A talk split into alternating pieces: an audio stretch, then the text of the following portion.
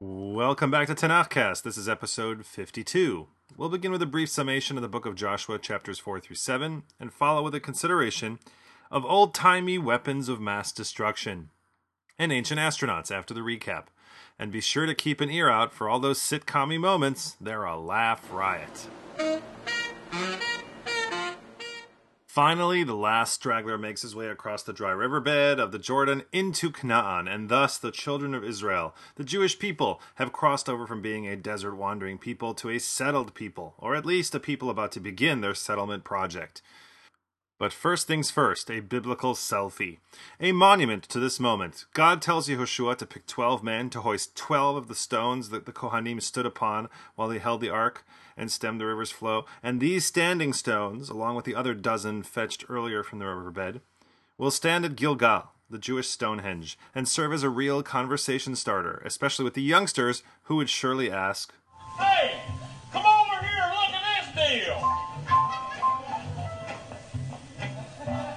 What the hell is that? I don't know what the hell that is. After this miraculous event, quote, the Lord made Joshua great in the eyes of all Israel, and they feared him as they had feared Moses all the day of his life.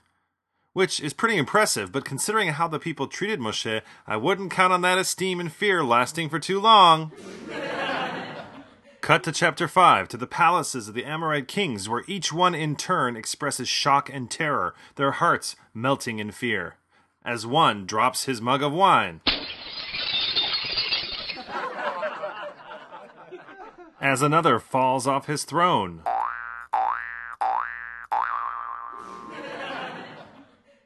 As another falls off his porcelain throne.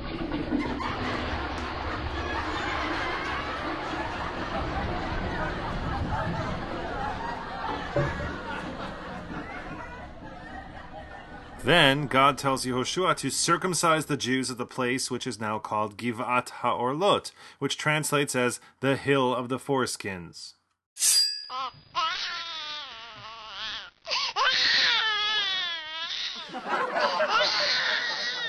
Why did Joshua do this, you wonder? It seems that though all the men leaving Egypt were circumcised, the boys born in the desert were not. And so the men recuperated in Gilgal, so named, the text says, because, quote, I have rolled away from you the shame of Egypt. The Hebrew verb in this verse, galoti, puns on Gilgal, which is close to galgal, which means wheel or circle. And then it's Pesach, the 14th day of the first month, and the Jews celebrate on the plains of Jericho, where the text reports that they ate the produce of the land, matzah and roasted corn. Then verse 12 relates the next day the man, the miraculous wonder food God provided for the Jews in the desert, ceased. With this, the last vestige of Egyptian bondage and desert wandering faded away into memory. Some time passes. The Jews are still encamped near Jericho, and Yoshua, while checking out the walled city he is about to attack, encounters an armed man. Identify yourselves. You will identify first. State your identity. It turns out that the man is no man, but a commander of the Lord's army. I'll rank you. And Yehoshua immediately falls on his face. And the commander tells him to take off his shoes because, quote, the place upon which you stand is holy. Now, where did we hear that before? Hmm. With Yoshua's former boss Moshe at the burning bush, of course, so prepare yourselves for a major case of theophany, where God speaks to Yoshua face to face with a situation room briefing. Each day, for six days, the fighting men are to circumambulate around the walled city of Jericho. With them, seven priests and seven shofars, they will process before the Ark of the Covenant. But on the seventh day, during the seven circumambulations, the Kohanim are to blow their shofars, and the people are to shout and holler, and then the walls of Jericho will come tumbling down.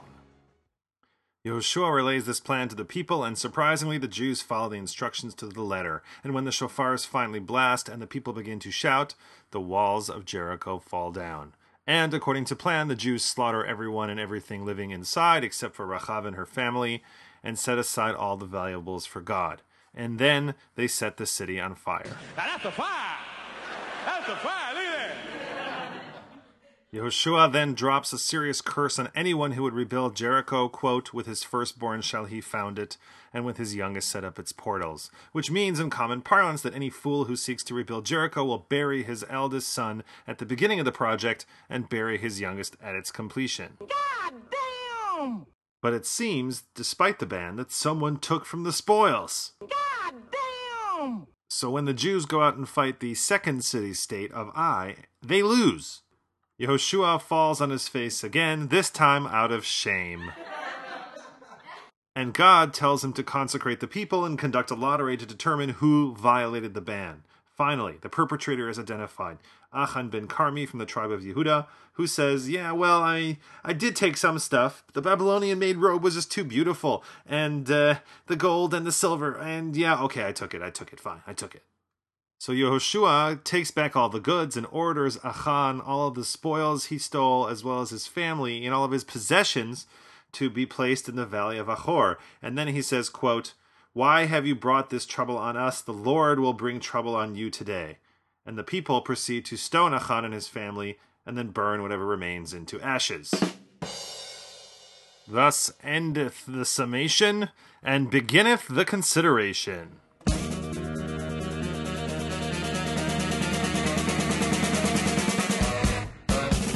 First of all, any discussion about this portion in the book of Joshua should begin with mention of an episode of Radiolab, a brilliant podcast, quote, about curiosity where sound illuminates ideas and the boundaries blur between science, philosophy, and human experience. Entitled The Walls of Jericho, host Robert Krulwich and Jad Abumrad invited nine shofar blowers to, quote, pit physics against a Bible story. I'll put a link up at the next Jew and at the show pages on Facebook and Google Plus, and you can click on over to find out if physics prevailed. So, in this week's portion, we finally get to see some action. After all the build-up over four books of the Torah, we experience the first engagement in the campaign to conquer Canaan. And it's a spectacular event. The circumambulations, the Ark of the Covenant leading the procession of the shofar-blowing priests, decked out in their elaborate regalia, and the people marching behind in complete silence. You know, it's clear what the shofars are doing, but what's the function of the Ark of the Covenant in this battle? There's a picture of it right here.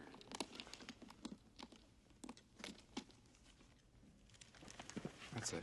Good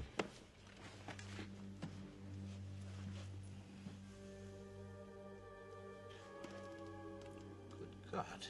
Yes, that's just what the Hebrews thought. Uh, now what's that supposed to be coming out of there? Lightning. Fire. Power of God or something.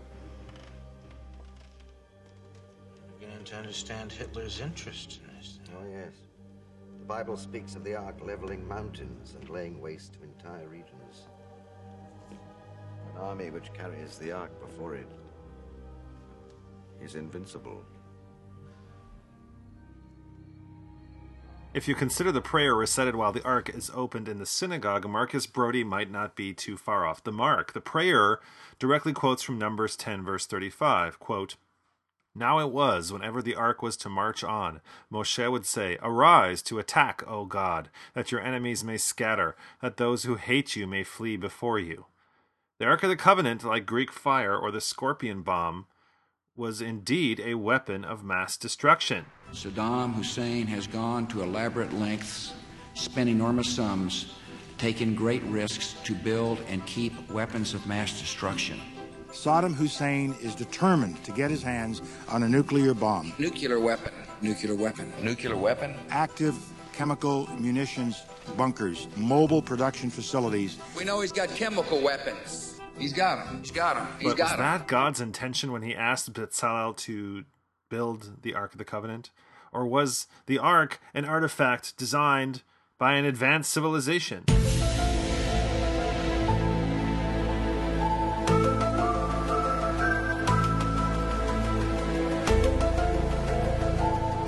And considering that possibility, you've now suddenly found yourself thrown head first into what's called the ancient astronaut hypothesis.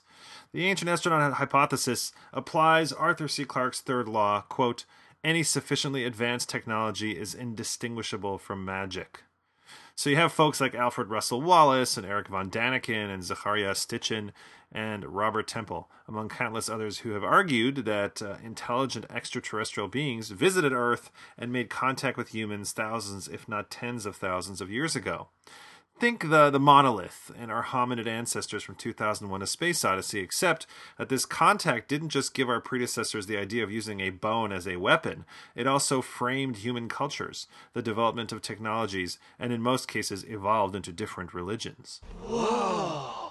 These pseudoscientists cite all kinds of evidence, such as the Nazca Line figures in southern Peru, or Stonehenge, or the figures on Easter Island, or the pyramids at Giza, and also this ancient electric battery that was found in the museum uh, in the National Museum of Iraq that was dated to the turn of the first millennium, give or take a century. The Torah, coincidentally, provides some evidence as well, specifically the book of Genesis, chapter 6 which, if you recall, talks about the sons of God coupling with human women and producing a race of heroes and giants. And then, of course, there are the Nephilim. These sons of God appear again in the apocryphal book of Enoch, where they are described as a group of 200 angels called Watchers. These Watchers descend to earth and, against God's wishes, breed with humans, and they teach humans about metallurgy, metalworking, cosmetics, sorcery, astrology, astronomy, and meteorology. God, if you recall, then decides to reboot the planet, but to ensure humanity's survival, uh, Noah is forewarned of the oncoming destruction and he builds an ark, blah, blah, blah. You know that story. Now, in Hindu mythology, the gods and their avatars travel from place to place in flying vehicles. These vehicles are often referred to as either flying chariots, flying cars, or vimanas. So, was the Ark of the Covenant a WMD? Did it vanquish enemies? Did it flatten mountains? Well, in a word, no. If you look at the Ark's effectiveness as a WMD, its win loss record is not all that mind blowing. No pun intended, Belloc.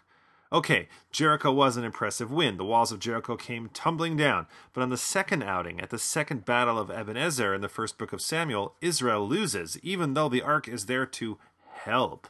And what's more, the ark is taken by the Philistines as a spoil of war. Yes, it did wreak some, you know, havoc and pranks in the temple of Dagon and Ashdod and give a lot of Philistines hemorrhoids, but it didn't bring the Philistines to their knees by any means.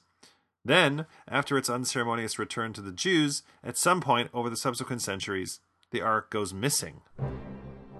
Was it seized by Shishak, pharaoh of Egypt, and placed in Tanis as the Nazis believed, or was it taken by the Babylonians as a trophy during their sack of Jerusalem?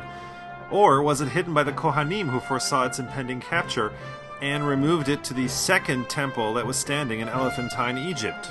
Or, as recorded in the Kebra Nagast, Ethiopia's chronicle of its royal line, did Menelik, product of the union of Queen of Sheba and King Solomon, facilitate its transport to Aksum when firstborn sons of some Israelite nobles stole the ark and carried it with them secretly to Ethiopia? Or could it be sitting in a U.S. Army warehouse somewhere in Area 51?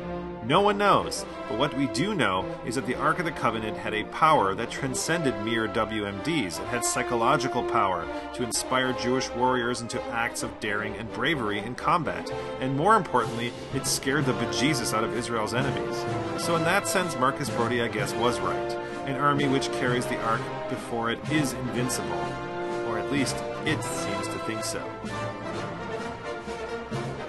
If you like what you heard today, tell a friend. Send them an email to say, hey, you should check out Tanakhcast. Or you could do the social media thing and like Tanakhcast at the show page on Facebook or Google+.